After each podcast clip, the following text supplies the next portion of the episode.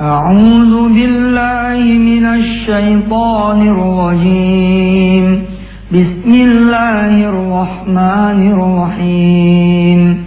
إن الدين عند الله الإسلام. وما اختلف الذين أوتوا الكتاب إلا من بعد ما جاءهم العلم. إلا من بعد ما جاءهم العلم بغيا بينهم ومن يكفر بآيات الله ومن يكفر بآيات الله فإن الله فإن الله سريع الحساب فإن حاجوك فقل أسلمت وجهي لله ومن اتبعني وقل للذين أوتوا الكتاب والأميين أأسلمتم فإن أسلموا فقد اهتدوا وإن تولوا فإنما عليك البلاغ والله بصير بالعباد صدق الله العظيم Bismillahirrahmanirrahim Assalamualaikum warahmatullahi wabarakatuh Apa kabar pemirsa semua Mudah-mudahan sudah meniti jalan sebagai seorang pengusaha Dengan mengamalkan tujuh prinsip dasar yang sudah kita bicarakan Nomor satu, keyakinan, iman Ya hanya Allah yang bisa membuat kita begini, kita begitu Hanya Allah yang berkehendak, hanya Allah yang berikan ridha Hanya Allah yang bisa membuat kita berhasil Hanya Allah yang bisa membuat kita hancur, keyakinan Yang kedua, ya kita minta ampun pada Allah Subhanahu wa taala. Yang ketiga pemirsa. Yang ketiga masih ingat?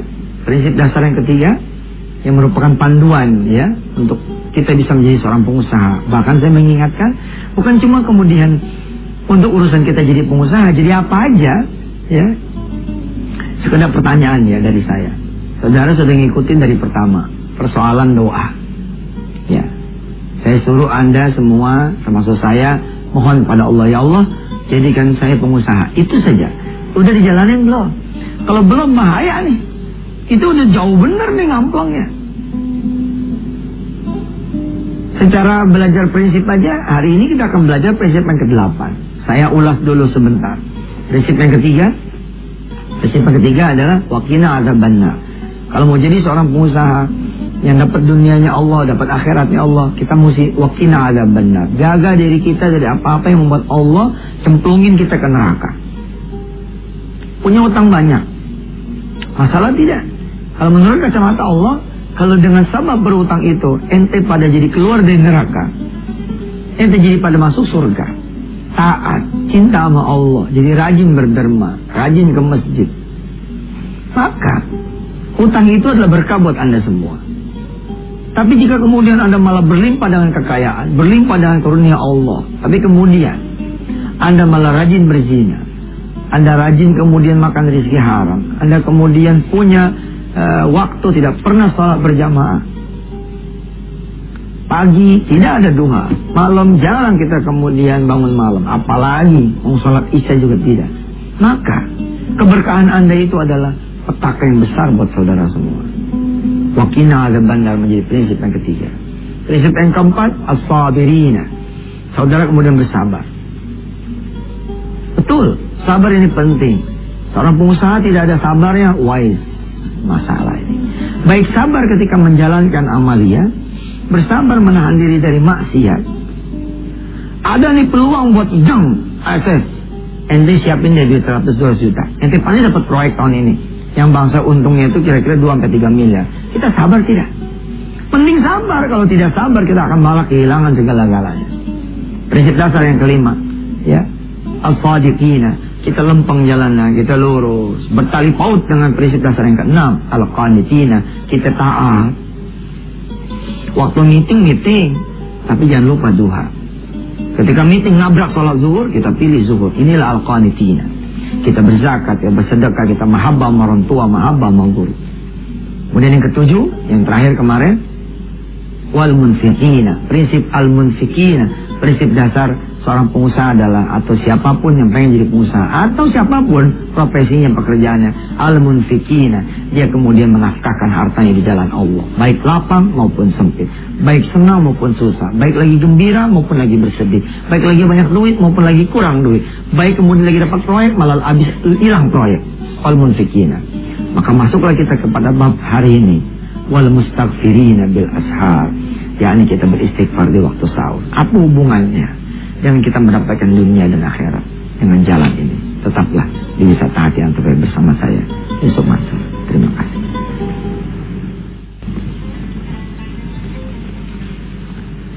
Prinsip dasar yang kedelapan adalah prinsip dasar yang terkait dengan sholat malam. Di surah Ali Imran ayat 14 sampai dengan 19 Saudara akan mendapati prinsip yang kedelapan, yakni beristighfar di waktu sahur.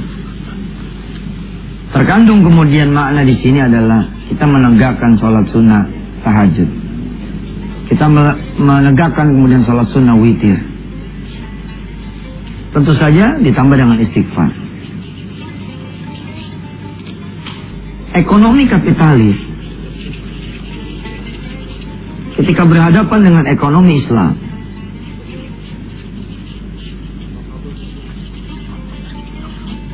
Ini memang tabrak-tabrakan di ekonomi Islam ya. Kita disuruh untuk berusaha sebaik-baiknya di dunia. Sekeren-kerennya. Sehebat-hebatnya. Oke? Okay? Dan disuruh kemudian mengumpulkan dunia sebanyak-banyaknya. Tapi semua ini untuk tujuan yang utama, yakni akhirat. Walal akhiratu khairul laka minal ula. Islam nggak kita untuk kemudian memaksimalkan sumber daya manusia, sumber daya alam. Nyuruh nggak kita kemudian mengeksploitasi bumi ya dengan sistem dan sistem ilahilah dan manfaat kemanusiaan disuruh.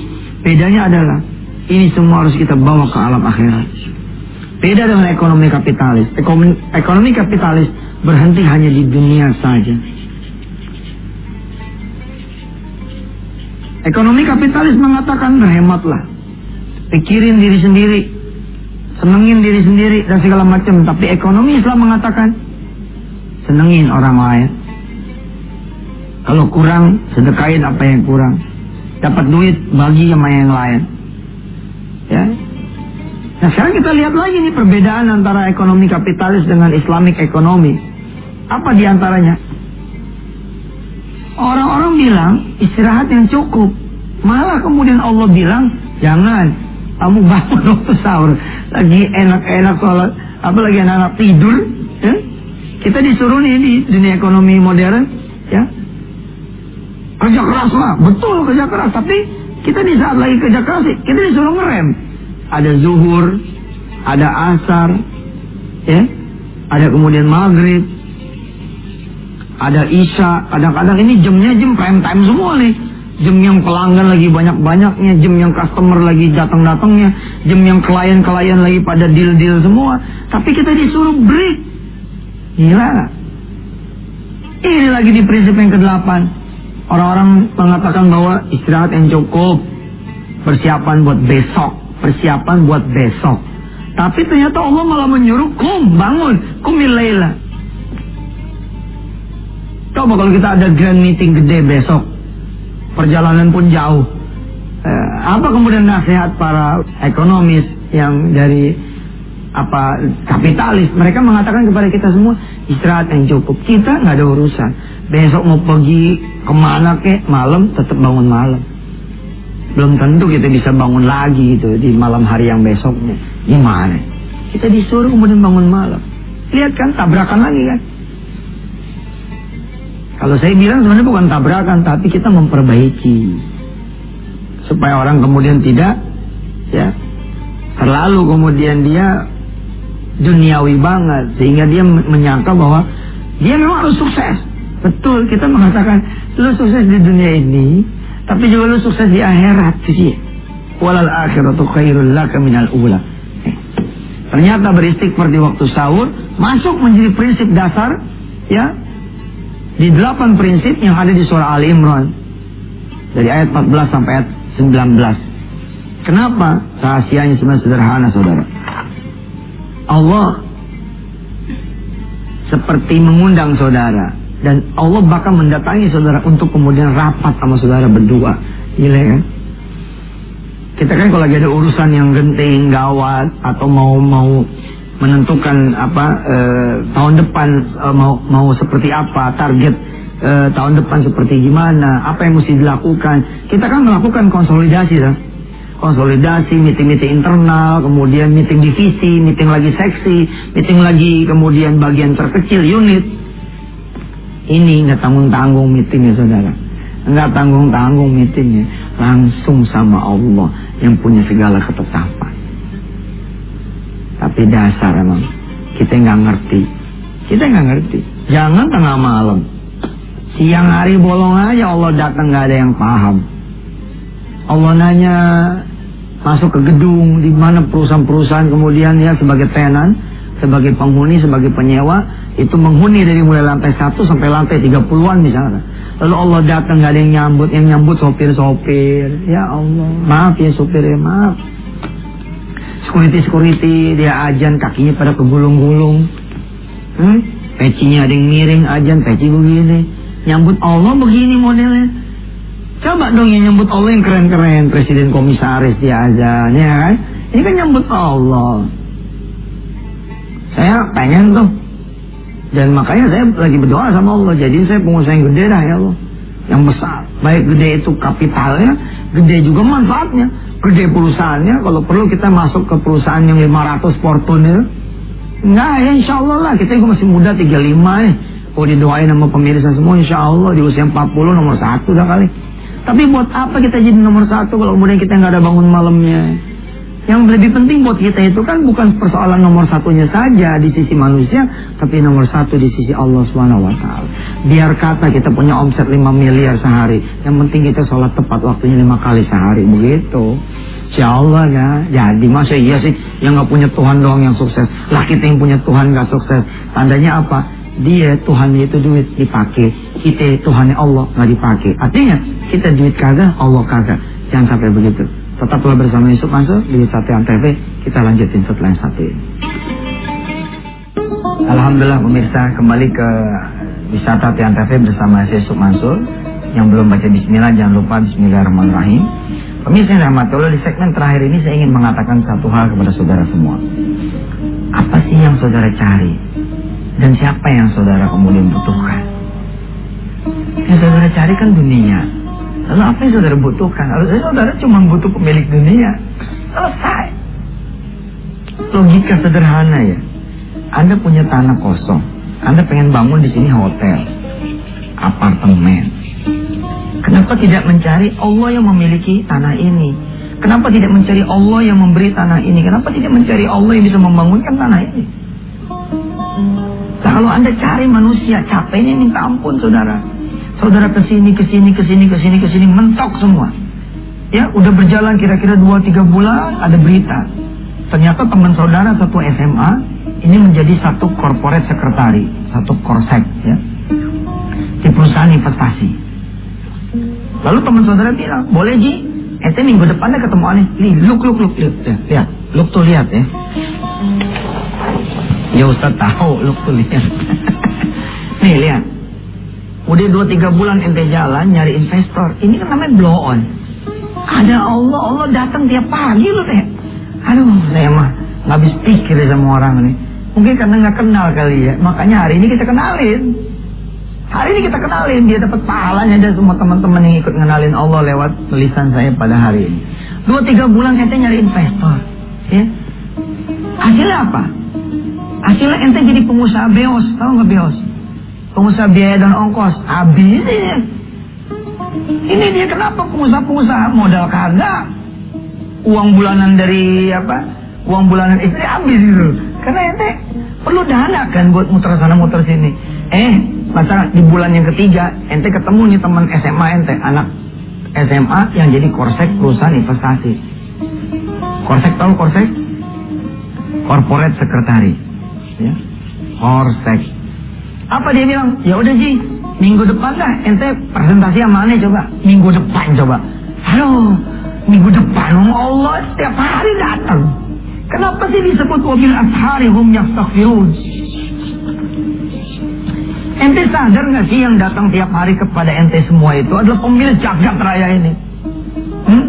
Yang kalau Allah sudah berkenan dia akan perintahkan semua orang membantu kita. Pernah nggak ada orang ngomong begini sama kita? Ji, aneh lagi pusing nih. Apa pak?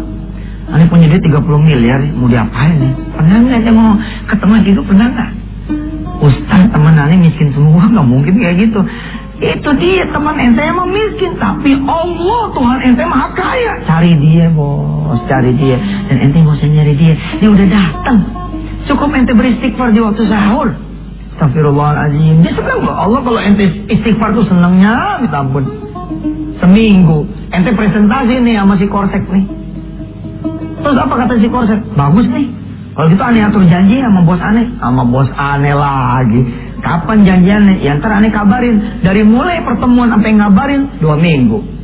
Keputusan dari si bos apa? Ya udah bulan depan dia boleh ketemu aneh. Dua, dua bulan. Nggak berapa? Eh, tambah dua bulan. Lima bulan lo tau nggak? Setelah ketemu sama si bos, apa kata si bos? Oke, nanti kita turunin tim ahli untuk meriset situ punya gagasan dan ide. Coba, Bapak kapan lagi waktu untuk ketemu sama tim ahli kami? Tim ahli lagi, rapat lagi, tambah lagi satu bulan. Apa kata tim ahli? Oh, baris Pak, ini e, ide Bapak bagus, semua sudah terpenuhi. Di atas tanah Bapak ini insya Allah bisa dibangun ABC dan D. Nanti kita akan rapatkan dulu dengan pimpinan kami. Rapat lagi, satu bulan lagi, ampun. Coba kalau ente selama ini tujuh bulan, ente ngetrek sholat malam. Allah karim. Anta Allah bisa jadi itu tanah nggak kebangun apa-apa. Tapi ente udah punya apa-apa. Yang beli dasarnya lagi lebih dasarnya. Udah clear semua, proposal ya, proposal bisnis udah oke. Okay, apa kata si bos? Pak, kita kayaknya harus ketemu grand investor kita di Singapura. Iya, capek deh. Apa dia bilang kita ketemu di Singapura ya? Ente gimana cari cara supaya bisa ketemu di Singapura? Tahu nggak? Yang ente lakukan apa? Ente gade emas ente, ente gade mobil ente untuk sesuatu yang belum pasti. Allah bilang kalian butuh pertolongan aku kata Allah. Eh sudah, mana mobil kalian? Sedekahin aja, nanti aku tolong. Mana duit kalian? Sedekahin aja, nanti aku tolong. Mana deposito kalian? Sedekahin aja, nanti aku tolong. Coba dilihat sama manusia, masya Allah. Habis ente pulang dari Singapura, disurvey lagi, rapat lagi. Ujung-ujungnya in the end of the year, apa si Singapura ini bilang sama si direksi perusahaan investasi, Pak, clear, perusahaan Bapak insya Allah akan jadi. Usaha Bapak akan dibangun nih. Di atas tanah Bapak akan dibikin pabrik-pabrik ini. Tapi tolong ya, tanah Bapak dijadiin equity. Paham gak lah equity? Akan dijadiin equity. Equity itu gini kira-kira. Jadi sebenarnya si Singapura ini nggak ngasih duit apa-apa. Duitnya itu dari tanah ente. Tanah ini dijadiin saham. Sesungguhnya kalau kita nyari pertolongan manusia, mereka tuh pengen ikut campur, bukan karena pengen nolong, tapi pengen ikutan ngambil rezeki ente. Hanya Allah yang nggak ngambil ente punya rezeki karena dia nggak butuh rezeki ente. Asik kan? Ntar malam nih Allah datang. Tapi jangan tunggu ntar malam. Duha muncul, sambut Allah. Ya Allah saya lagi butuh nih, duit nih. Saya lagi butuh rezeki nih. Saya punya tanah mau saya bangunin kontrakan ya Allah. Tapi saya pengen punya kontrakan yang tidak cuma satu lantai, empat belas lantai. Nah, cakep deh. Sholat duhanya dua ditinggal sama Allah. Men, saya pengen kondo hotel 14 lantai, sholat duhanya dua. Yang benar aja. Sampai ketemu besok pemirsa. Ya, nggak sempet deh kita doa, doa sendiri aja. Mudah-mudahan kita bisa diaminkan barang-barang malaikat Allah. Assalamualaikum warahmatullahi wabarakatuh.